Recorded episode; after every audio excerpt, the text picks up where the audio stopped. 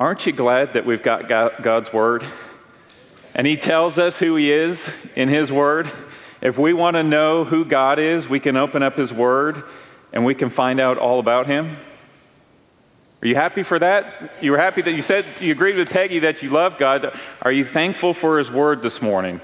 We can know who He is. We're gonna do a four. It could turn into 5 weeks. Pastor Peter gave me an idea for a fifth week, so it could be a 5-week series, but for sure going to be 4 about Jesus. We've entitled it Jesus the Christ. And so this morning we want to look at the question, who is Jesus? And then we're going to look at his trial, his crucifixion, and his resurrection. And many of you know Easter's coming up. 3 weeks from today will be Easter Sunday. And have you noticed that on Easter Sunday, we have more people in here? Have you noticed that? Pastor Darrell calls them CEO Christians. Christmas and Easter only. But for whatever the reason, people are willing to come to church on Easter Sunday. So let me put the challenge out to you. Let's not just have people show up because it's Easter, but because you have invited them to come. There are statistics that and studies that indicate most people will go to church if they're invited. Did you know that? The majority of people will say yes to an invitation to come to church with a friend or family member. Now, not everybody will, but some people will. So this is what we're going to focus on these next few weeks. So let's pray together, and we'll look at God's Word. Heavenly Father, thank you for loving us. Thank you for making yourself known to us in your Word.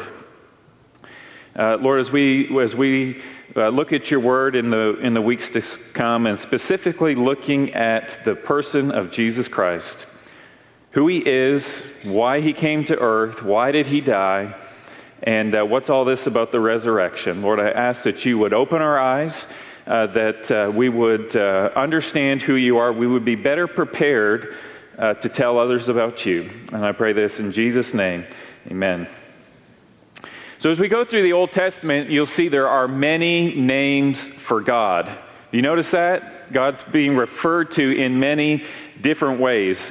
It's clear there is only one God, but we use different names for God to help us understand the nature of God and the character of God and who He is. So obviously He's just referenced as God. Sometimes He's referenced as Almighty God, the Lord of Hosts, Jehovah Jireh, the Lord who heals, the Lord our righteousness. There are all kinds of names for God.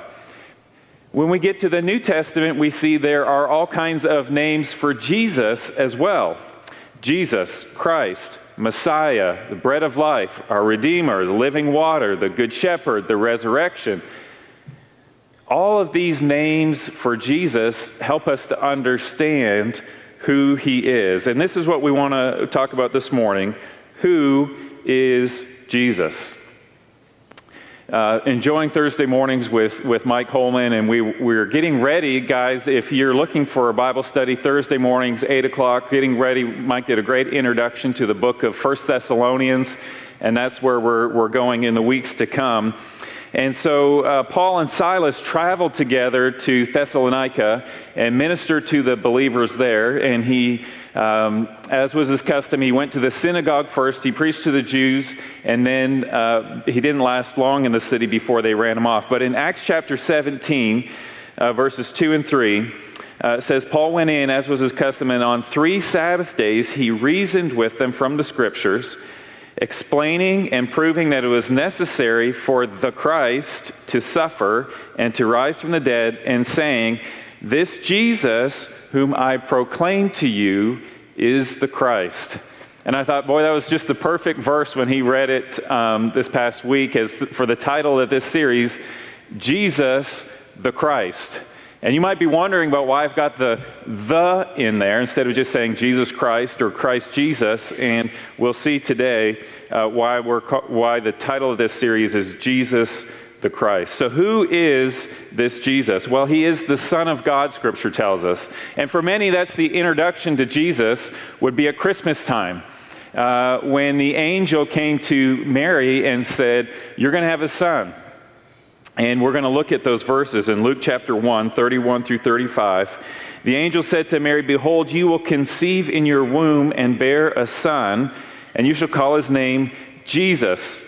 He will be great and will be called the Son of the Most High, and the Lord God will give to him the throne of his father David, and he will reign over the house of Jacob forever, and of his kingdom there will be no end." Of course, Mary said to the angel, "How will this be since I am a virgin?" And the angel answered her, "The Holy Spirit will come upon you, and the power of the Most High will overshadow you. Therefore, the child to be born will be called Holy, the Son of God." And so we refer to Jesus today as the Son of God. And if Mary was listening carefully, she was obviously afraid. If she was listening carefully, she would have gotten several things from this message from the angel. One, she was going to have a child. It was going to be a boy. She was having a son, and she was to give him the name Jesus. Now, for us, the name Jesus is special because he's our Savior. For Mary, Jesus was a very common Jewish name, much like the name John today. If an angel came to you and said, "You're going to name your son John," think, okay, John, that's a pretty good name. I like that name. So Jesus was a pretty good Hebrew name. Now, Jesus has a meaning. It means Savior. So in the Old Testament, many Jewish boys were named Joshua, which means Savior. In the New Testament, they were living in a Greek and Roman culture, and so they used a Greek name, Jesus, which means Savior. So Joshua would be in Hebrew, Greek would be Jesus. It just means Savior. But the angel also told Mary that this son would be great and called Son of the Most High. Her baby would be the Son of God. Is that pretty amazing? Not only was he the Son of God, that this son was promised the throne of their ancestor David, and he would reign forever. There would be no end to his kingdom. I mean, these are like impossible promises, it would seem, from an angel to this young woman, Mary, who's not even married. So these are pretty awesome things, but Mary, being a faithful, devout Jewish girl, would know the Old Testament scriptures. And so she would know Isaiah chapter 9, verses 6 and 7, which said, "For unto us a child is born, to us a son is given." And listen to the parallels here in Isaiah with what the angel told Mary were we in Matthew? I think we were in Matthew. We were in Luke. "The government shall be upon his shoulder, and his name shall be called Wonderful Counselor, Mighty God, Everlasting Father, Prince of Peace. Of the increase of his government and of peace there will be no end." The angel told Mary his kingdom would reign, he would reign forever, "on the throne of David and over his kingdom, to establish it and to uphold it with justice and with righteousness from this time forth and forevermore."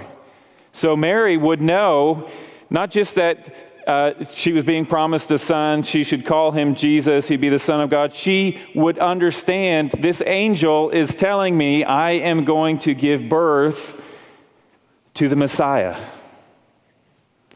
the one that they were waiting for that would save their people. And so what we see here in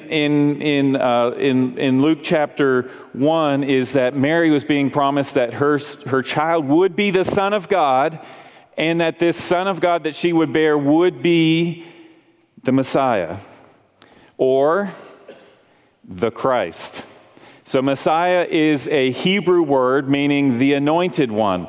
And since Jesus and the disciples lived in a Greek and Roman culture, the New Testament was written in Greek, not in Hebrew.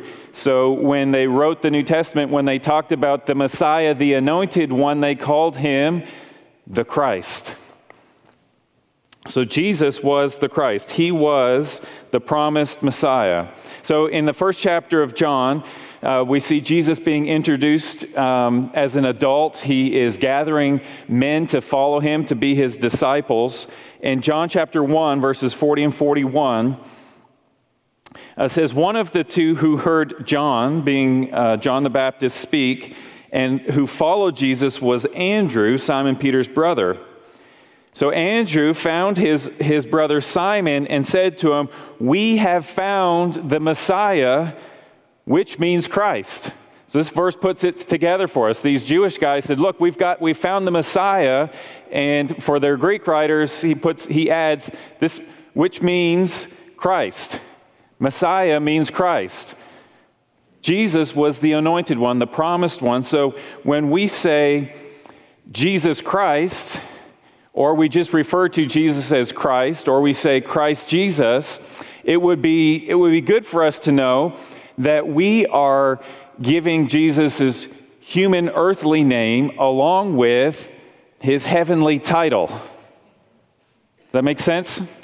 So when we talk about Queen Elizabeth in England, we are using her title. She is the Queen, and we are using her first name, Elizabeth.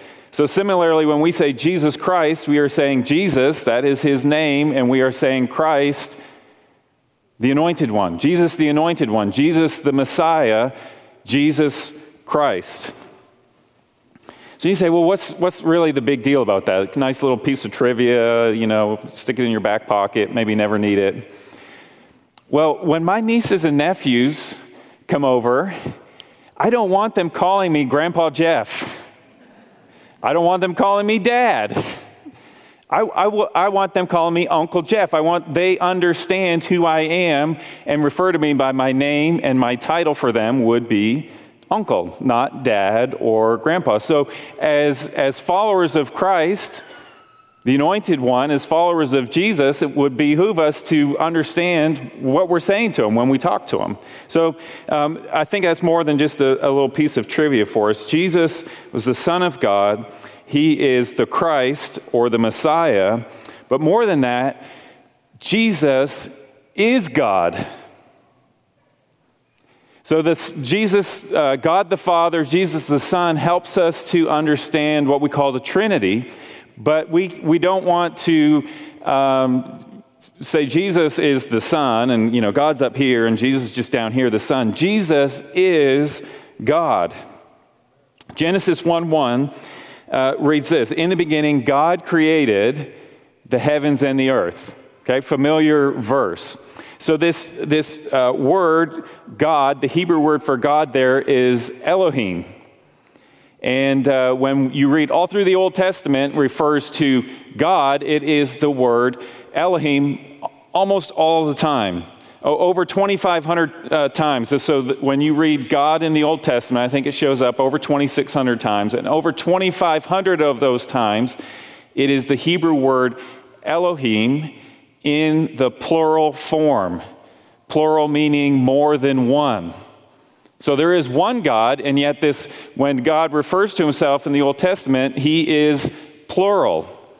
So it shows up more obviously in Genesis 1, verse 26, when God said, "Let us make man in our image, after our likeness." So who's God got with him? The Holy Spirit and Jesus, yes. Colossians 1:16 tells us this. Speaking of Jesus, it says, "For in him," in Jesus, "all things were created, things in heaven and on earth, visible and invisible, whether thrones or dominions or rulers or authority. All things were created through him and for him." Now, I think that most of you would say, yeah, well, I knew that. I knew it's God and Jesus, the Holy Spirit. Together, they were creating the world. But every time you read I think I did the math. Almost 98% of the time that you read the word God in the Old Testament, we're not talking about God the Father, we're talking about God. God the Father, God the Son, and the Holy Spirit. So Jesus is God. And we see in the New Testament, and I don't know who found those verses this morning, but Isaiah read them, and it's perfect because God was in heaven, God the Father, God the Son, God the Holy Spirit. And together there was the appointed time when God the Son was to go to earth. And Isaiah read this morning for us. Have this mind among yourselves, which is yours in Christ Jesus, who, though he was in the form of God, God the Father, God the Son, God the Holy Spirit, together in heaven, but he did not count equality with God a thing to be grasped, and he emptied himself by taking the form of a servant, being born in the likeness of men, and being found in human form, he humbled himself by becoming obedient to the point of death, even death on the cross. Jesus, who is God, left the glory of heaven to come to an earth was not in the condition that he left it when they created it, for you and for me. Why did he do that? Because he's our Savior. Jesus is our Savior.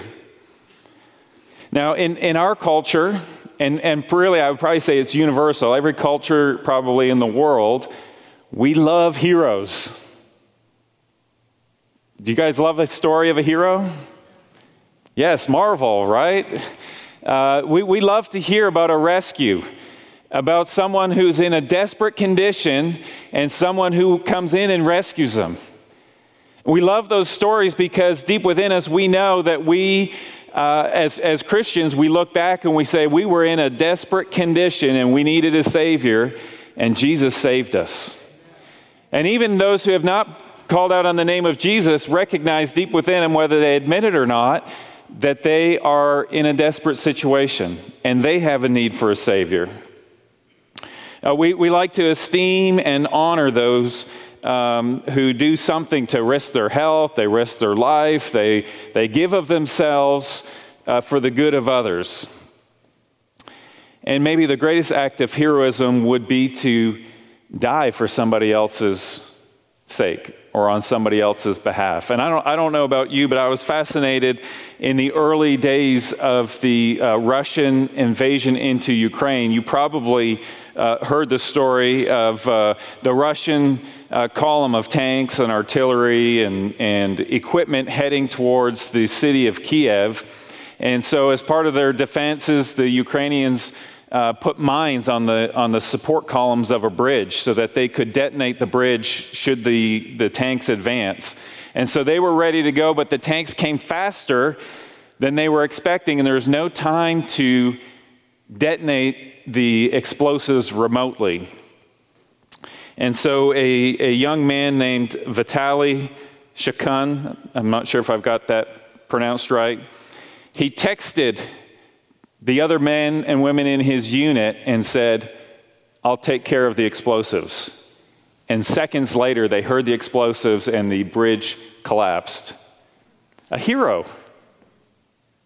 He died because he loved his fellow people. He died because he loved his country. And so we call him a hero. And one of the things that I thought when I heard that, I thought, who is this guy? Like what is the character of this young man that he would do that? And as I said, we're reminded this morning that Jesus is our Savior, and he reveals himself to us through his word. John the Baptist introduced Jesus this way as he saw Jesus coming in John 1:29. He said, "Behold the Lamb of God who takes away the sins of the world." If you've got time this week, that'd be worth studying. What does it mean that Jesus is the Lamb of God, come to take away the sins of the world, to be the Savior? Romans chapter 5, verses 6 through 10, talking about our salvation, what Jesus did for us, says, "For while we were still weak, we were sinners, we were rebellious, we were going our own way. At the right time, Christ died for the ungodly. For one will scarcely die for a righteous person, though perhaps for a good person one would dare even to die. Makes me think of Vitaly, who gave his life for the good of his people, for the good of his country. But this doesn't paint such a favorable picture of us, does it? This is saying that Jesus came and died for the ungodly, for the sinners. Maybe you've heard of Ray Comfort, who's an evangelist. He does an exercise. He has a method that he uses when he's doing street evangelism, and he loves to go to college campuses and do this. But he asked a series of questions, and he said, and just answer these questions to yourself. You don't have to raise your hand or anything like that. But he would approach somebody and would say to them, "Have you ever told a lie? Have you ever been angry with somebody?" Yeah, me too. Have you ever put your wants ahead of somebody else's needs? Have you ever taken something that didn't belong to you? Guys, have you ever lusted after a woman? Scripture tells us that if the angry person is subject to judgment, just like a murderer is subject to judgment. And Scripture Jesus told us that if you look on a woman in lust, it's the same as committing adultery. So he would say to this young person that he's questioning, so what you're telling me is you're a selfish, lying thief, a murderer, and an adulterer. This is who Jesus came to save. He didn't come down to make a bunch of good people better. He came because we desperately needed a Savior. And it continues here in Romans chapter 8. But God showed his love for us in that while we were still sinners, while we were still in this state of sin, Christ died for us. Therefore, since we have been justified by his blood, much more shall we be saved by him from the wrath of God. For if while we were enemies, our sin and rebellion of God against God made us an enemy of God. If while we were enemies, we were reconciled to God by the death of his Son, Jesus' death on the cross reconciles us to God, takes care of our sin problem. Much more, now that we are reconciled, shall we be saved by his life. He rose again from the dead. So we're reconciled to God through Jesus' death on the cross, and then we have the hope of eternal life because Jesus didn't stay in the grave, but he rose from the dead to be with the Father. There was an exchange there on the cross. 2 Corinthians tells us in chapter 5, verse 21. It says, "For our sake, God," and I'll fill in, there's a lot of, are they pronouns? There are a lot of pronouns in here. So who are they directed to? For our sake, you and mine, God made Jesus to be sin who knew no sin, so that in Jesus we, you and I, might become the righteousness of God. Jesus is the Son of God. Jesus is the Messiah or the Christ. He is God, and he's our Savior. Is he your Savior? He is the Savior for those who would call on him. Have you called on him? C.S. Lewis, in his day, often heard people making a statement about Jesus, and maybe you've had someone make the same statement to you, but something along these lines: I can accept the teachings of Jesus, and I would say he's a good moral teacher, but I cannot accept him as God. Anybody ever hear that before? Maybe you have, maybe you haven't. So C.S. Lewis had a rebuttal to that, and he would argue that you only have three choices of who Jesus was and is. He's either a liar, he's a lunatic, or he's Lord. But he can't just be a good moral teacher. So I found really interesting that Watchman Nee actually wrote about the same thing prior to C.S. Lewis. So let me just read what Watchman Nee wrote. First, if he claims to be God, and yet in fact is not, he has to be a madman or a lunatic. We're gonna look next week when we're looking at the trial of Jesus. Ultimately, he was on trial because he claimed to be God. That's why they crucified him. We're going to look at that in greater depth next week. Second, if he is neither God and he's not a lunatic, he has to be a liar, deceiving others by his lie. But third, if he's neither of these, then he must be God. You can only choose one of the three possibilities. If you do not believe that he is God, you have to consider him a madman. And if you cannot take him for either of the two, you have to take him for a liar. I thought it was really interesting.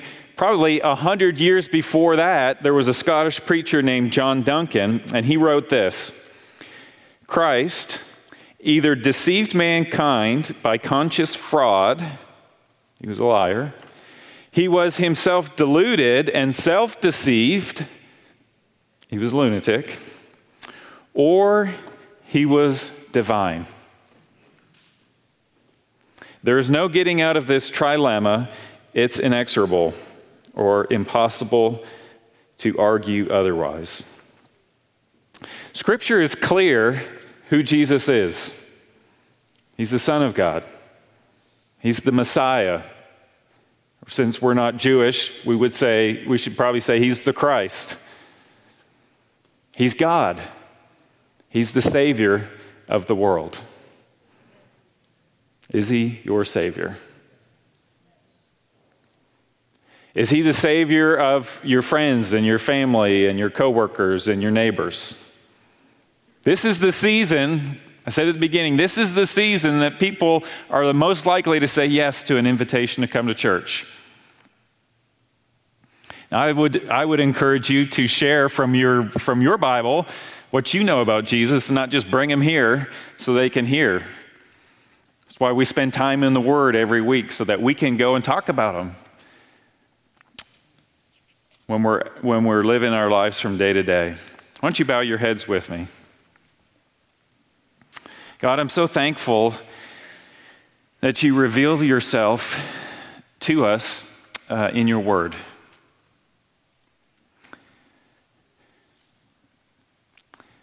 We don't have to try and figure it out or guess or wonder. You make it clear to us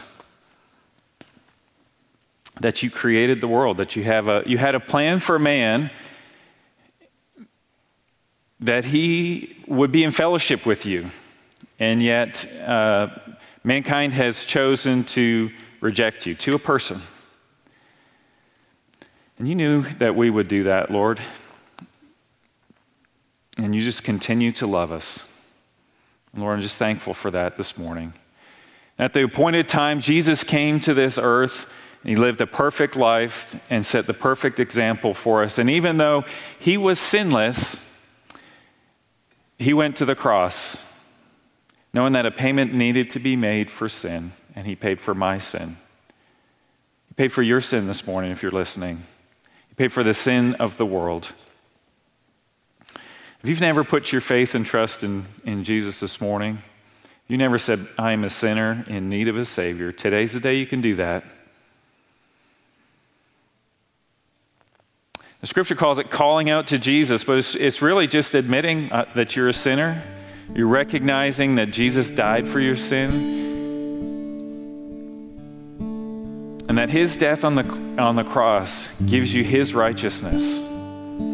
It gives you a new life that was guaranteed when he didn't stay in the grave, but he rose from the dead, went to be with the Father in heaven.